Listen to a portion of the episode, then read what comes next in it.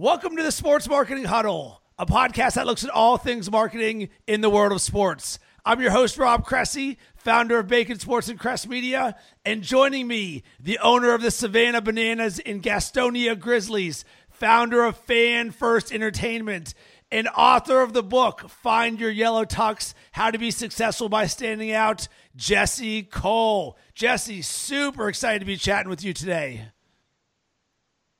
Yes, pumped to be on the show.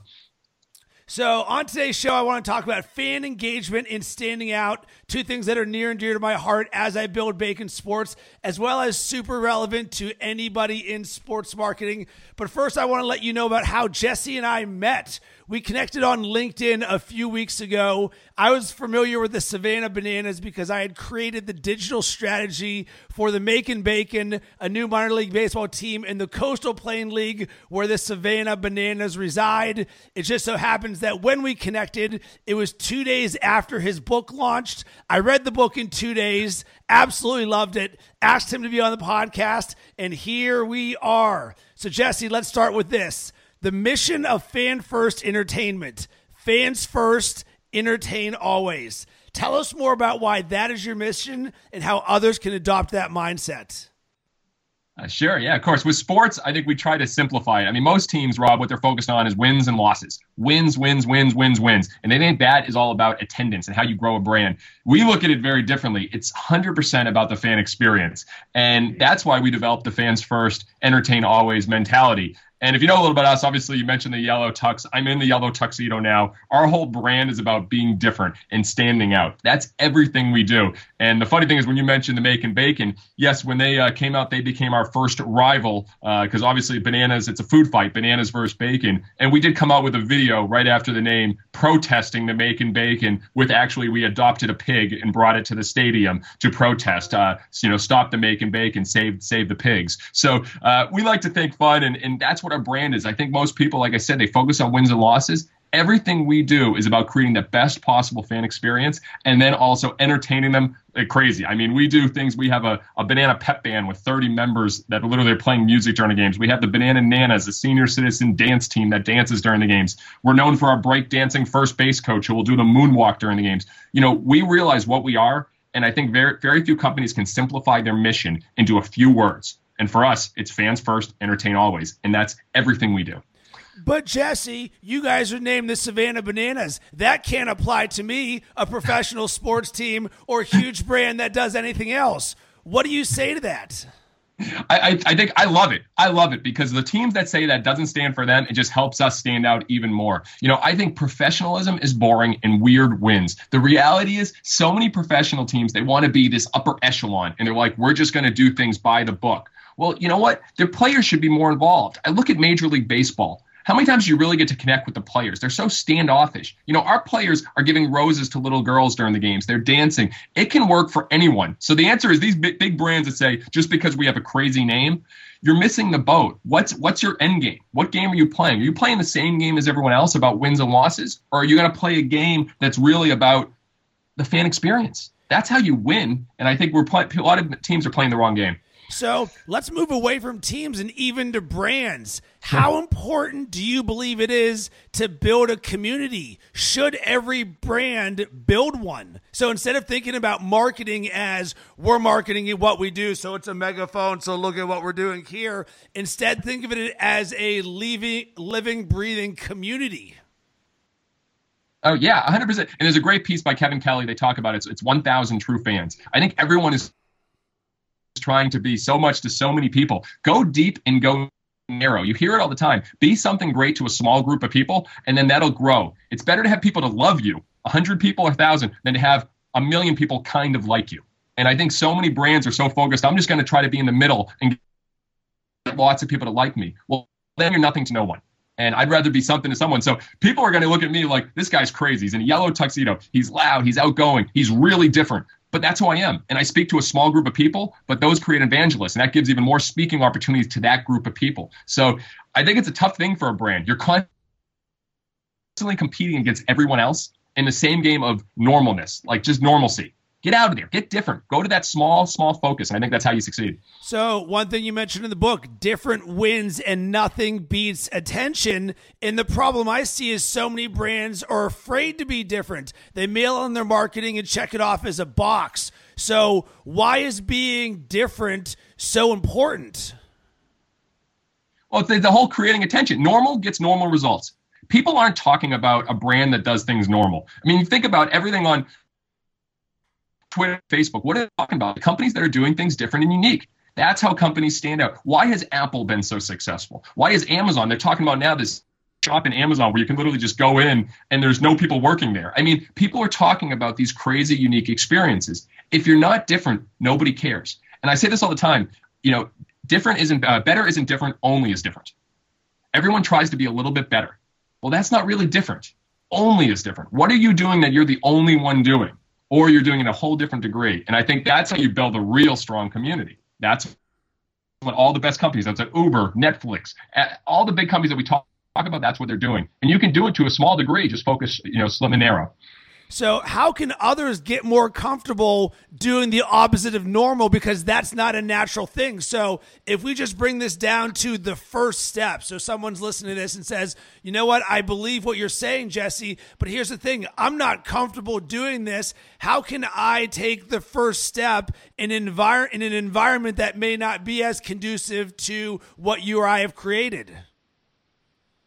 I mean, I, I, believe in the book I talk about this. First step, I think, is the mirror moment. You got to look at your industry or what you're doing. What frustrates customers? What's bothering people? What I learned for us when we jumped in the baseball industry, no one was coming to the games. It was 200 people that literally, because people thought baseball was long, slow, and boring. So what I tell everyone is kind of take a step back, look in the mirror, have that Jerry Maguire moment where you look back and say, what is frustrating people about your industry? That's how you start. You can't just say, I'm going to be completely different. I'm going to be wild. But if you break it down and say, you know what? Our customers really don't like this, or people don't like this. Or if you're an individual brand and you're on uh, social media, you're like, I hate how they continue to do this over and over and over again. And then just go the opposite way. You know, I, I, I've broken it down in the sense that whatever's normal, do the exact opposite. And I think that's where you start creating traction. So just look at even podcasts, Rob. You know, how, how are podcasts? Everyone's doing the same interview form. How can you adjust that and make it differently? How can, you know, that's how I try to look at everything. One of the hallmarks of everything I do at Bacon Sports is fun, and I know it's the same for you. Can you emphasize the importance of this and how it can be applicable to literally every aspect of a business? Because as I look out there when I'm talking to brands and people, I see an absence of fun, despite the fact that I know deep inside of us, and especially on the weekends, people are like, boom, it's all about fun. But why can't fun be a constant narrative in all marketing and everything that people do all the time? well, I'll, I'll come back to you. What are you seeing? So in the sense that what are you seeing? Why what's scaring people from having fun? I actually think it, comes back to being risk averse, where people aren't, mm-hmm. people are more worried about executing and checking off a box than they are on pushing boundaries and doing things to stand out because it may not always be in the best interest for them. And maybe that's the system itself, or people just don't I hate to say this, they're not creative enough. So there are people who can be in a marketing role that are executioners that say, I can uh, go from point A to point B and I can schedule of our social media posts and we're going to get this done. But at the end of the day, they don't think of it literally like I would schedule in my planner fun or reminders around fun. And I don't think that that culture is evident in the majority of businesses. Yeah, well, I think people are scared to get uh, uncomfortable too. They're scared to try new things. You know, I mean, the reality is people won't regret at the end of their life a lot of the things they did. They'll regret the things they didn't do. And people are so used to doing the nine to five, it's comfortable. You go into work, this is what you're expected to do. To do the I mean, we have a full time videographer on our staff, and we're filming ridiculous videos every day. Do some of the videos make any sense? No, most of them don't, but we're laughing and creating them. So, how do you build fun into your office? I think people can't, you can't force someone to say, we're going to have fun. Like this person that wears a full suit that's not yellow and they come in and they're straight, you know, straight and narrow. You can't force them to have fun, but can you get them at least think differently about it in the sense, you know what, every day I do the same thing over and over and over again. You know, just I think it's more if you can't laugh every day, you're missing the boat, man. So I think it's it's so tough to teach and you can't force it, but you just need to be first step become aware of it. And I think you are aware of it every day. I mean, obviously you're wearing an NBA Jam shirt right now and a bow nose hat. I mean, it's it's the way you dress, it's the way the energy that you bring. And I think that's at least you start that. People will have more fun with you by the way you take on life. So you need to have some people bring in fun into the office, and then it'll kind of you know, it's contagious. Fun is so contagious. Well, of course, and I think this is a great segue to fan engagement via social media. So, with what you're doing with the Savannah Bananas, you can very much see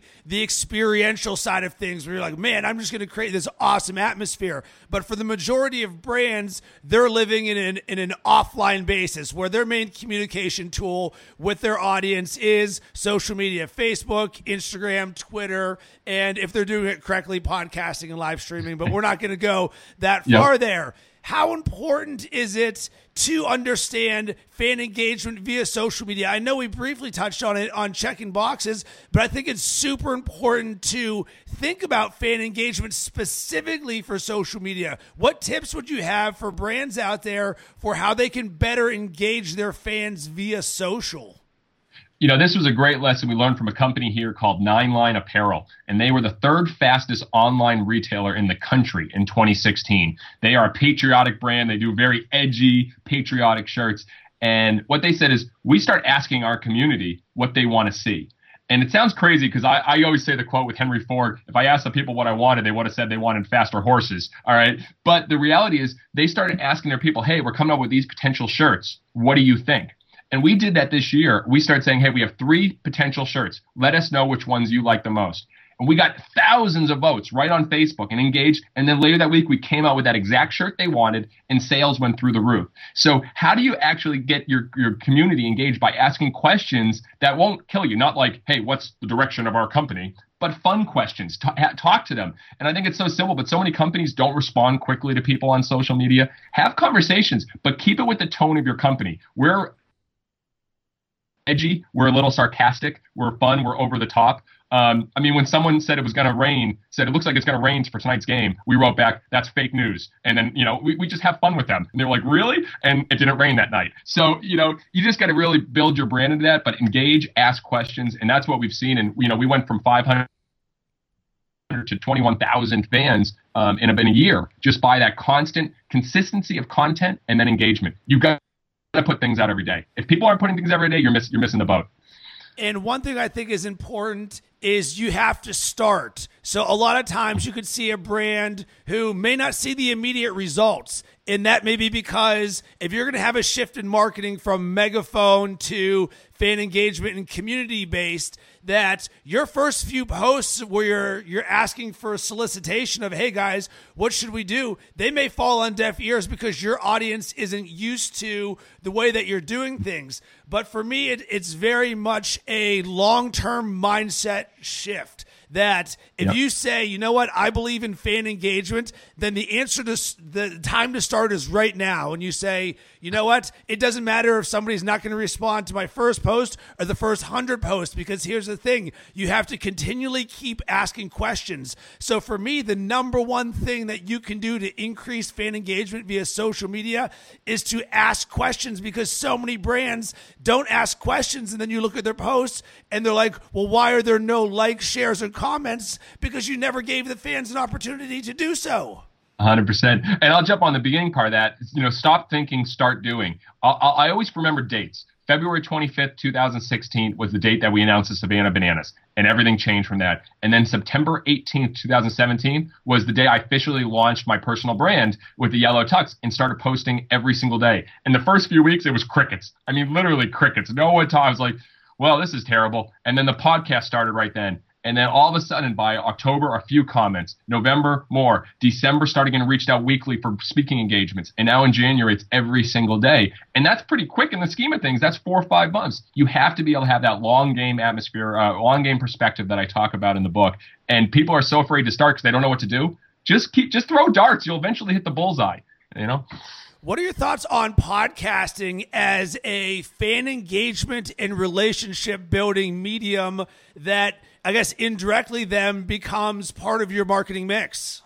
I think podcasting is a game changer and it's it's crazy. Everyone's getting into it, but it's still early. It's still early. And you know, you don't see the results right away. But it's interesting that I have so many people reach out to me. I had someone from Australia yesterday that said, I've been listening to your podcast since the beginning, you know, like Australia. Like I don't know how that happens. And you start having that engagement. So use that as a voice.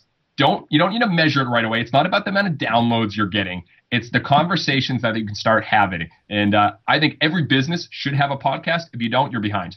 I completely agree. And I believe that every business is going to end up becoming a media company because you're going to want to have the ability to engage your audience on every platform that they're at. So when I think of podcasting, it is so relationship rich because they can see you and your yellow tux on the Savannah Bananas Instagram page and they're like, oh man, this guy is totally awesome. But then if you get the opportunity to paint that color with your voice and your story and your passion, all of a sudden you're now a brand that has a heartbeat. And I think that's one thing that when you think about standing out and being different and having fun, it is adding the color and the heartbeat to your brand. And I was listening to Andy Frisella's podcast today. He had a guy uh, on Randall, uh, can't think of his last name, but he was talking about how brands previously were faceless before mm-hmm. a social media and everything came. Now people want to be connected to a brand because of who's at the top of it.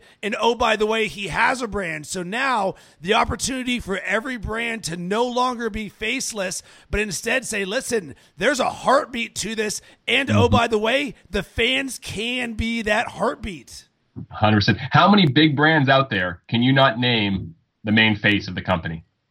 Oh. It's very few. Yeah, it's very few. And that's that's the best advice I ever received back with Mike Veeck. Um, you know, Mike Veeck and his father Bill Veeck, who owned the numerous teams. Mike said, Jesse, I was 23 years old. You got to get a little crazy, but you got to be the face of the team and get out there because again, you create that personality with your brand. People don't want the faceless brands and podcasting, videos, all that. You have to do it, and you have to find someone that that's good to do it. Not everyone can be a face of a company or face of a brand. And it's very, very difficult. You try to put someone in front of it and they're not good on video. They got to at least either find something they're very good at or find someone to be the face. That, that's very important. Don't force that. So let's get out on this. One thing that really resonated with me was the amount of quotes and references to books you had in the book, as reading is a huge part of my, my daily routine. How important is it to your success? so they're right up there. I mean, I think my second chapter, third chapter of the book was be a sponge. You know, you can't grow if you're not learning. There's so many quotes about that. But the reality is, if you're just going about your nine to five and you look at the end of the year and you're the same person that you were a year before, you haven't grown. You need to see. We actually, in our company here, we have the Better Book Club, and we pay our people to read. So every single day, our employees are getting paid to read because we believe in that so much. And uh, you know, one company that I started it, they gave away hundred thousand dollars paying their people to read. That's how much they value it. So read, listen to podcasts. I mean, whatever you can to do to learn. I think that is the, one of the keys to success.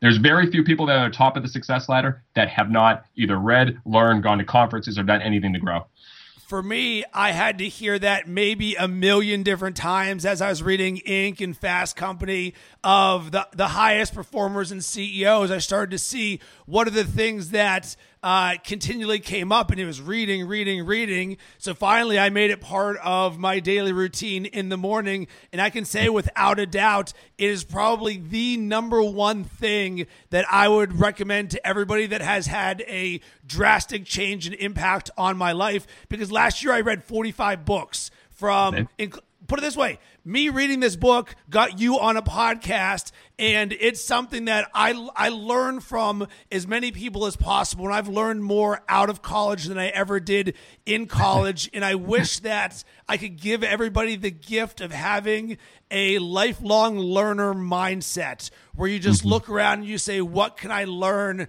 because if you can make every day better than yesterday then you're going to win yeah. And I think you have to teach people that they have to read start small you know start with short little books. That's what we try we have a lot of people that maybe don't love reading. Give them a short little book give them a taste of it. Start getting them enjoying it because not everyone's going to love reading but you got to give them things they love. If they start a book and you don't enjoy it stop reading it. I say don't force yourself to read because then you'll hate the habit. So it's a tough trait to teach as well So I highly recommend that you pick up a copy of Find Your Yellow Tux How to Be Successful by Standing Out by Jesse Cole. I can say without a doubt it will be one of the top five books that I that I will read in 2018. And it's only the beginning, it's only the middle of January right now, but it is that good because it is that different and it resonates so much with me in my business. So, Jesse, where can everybody connect with you?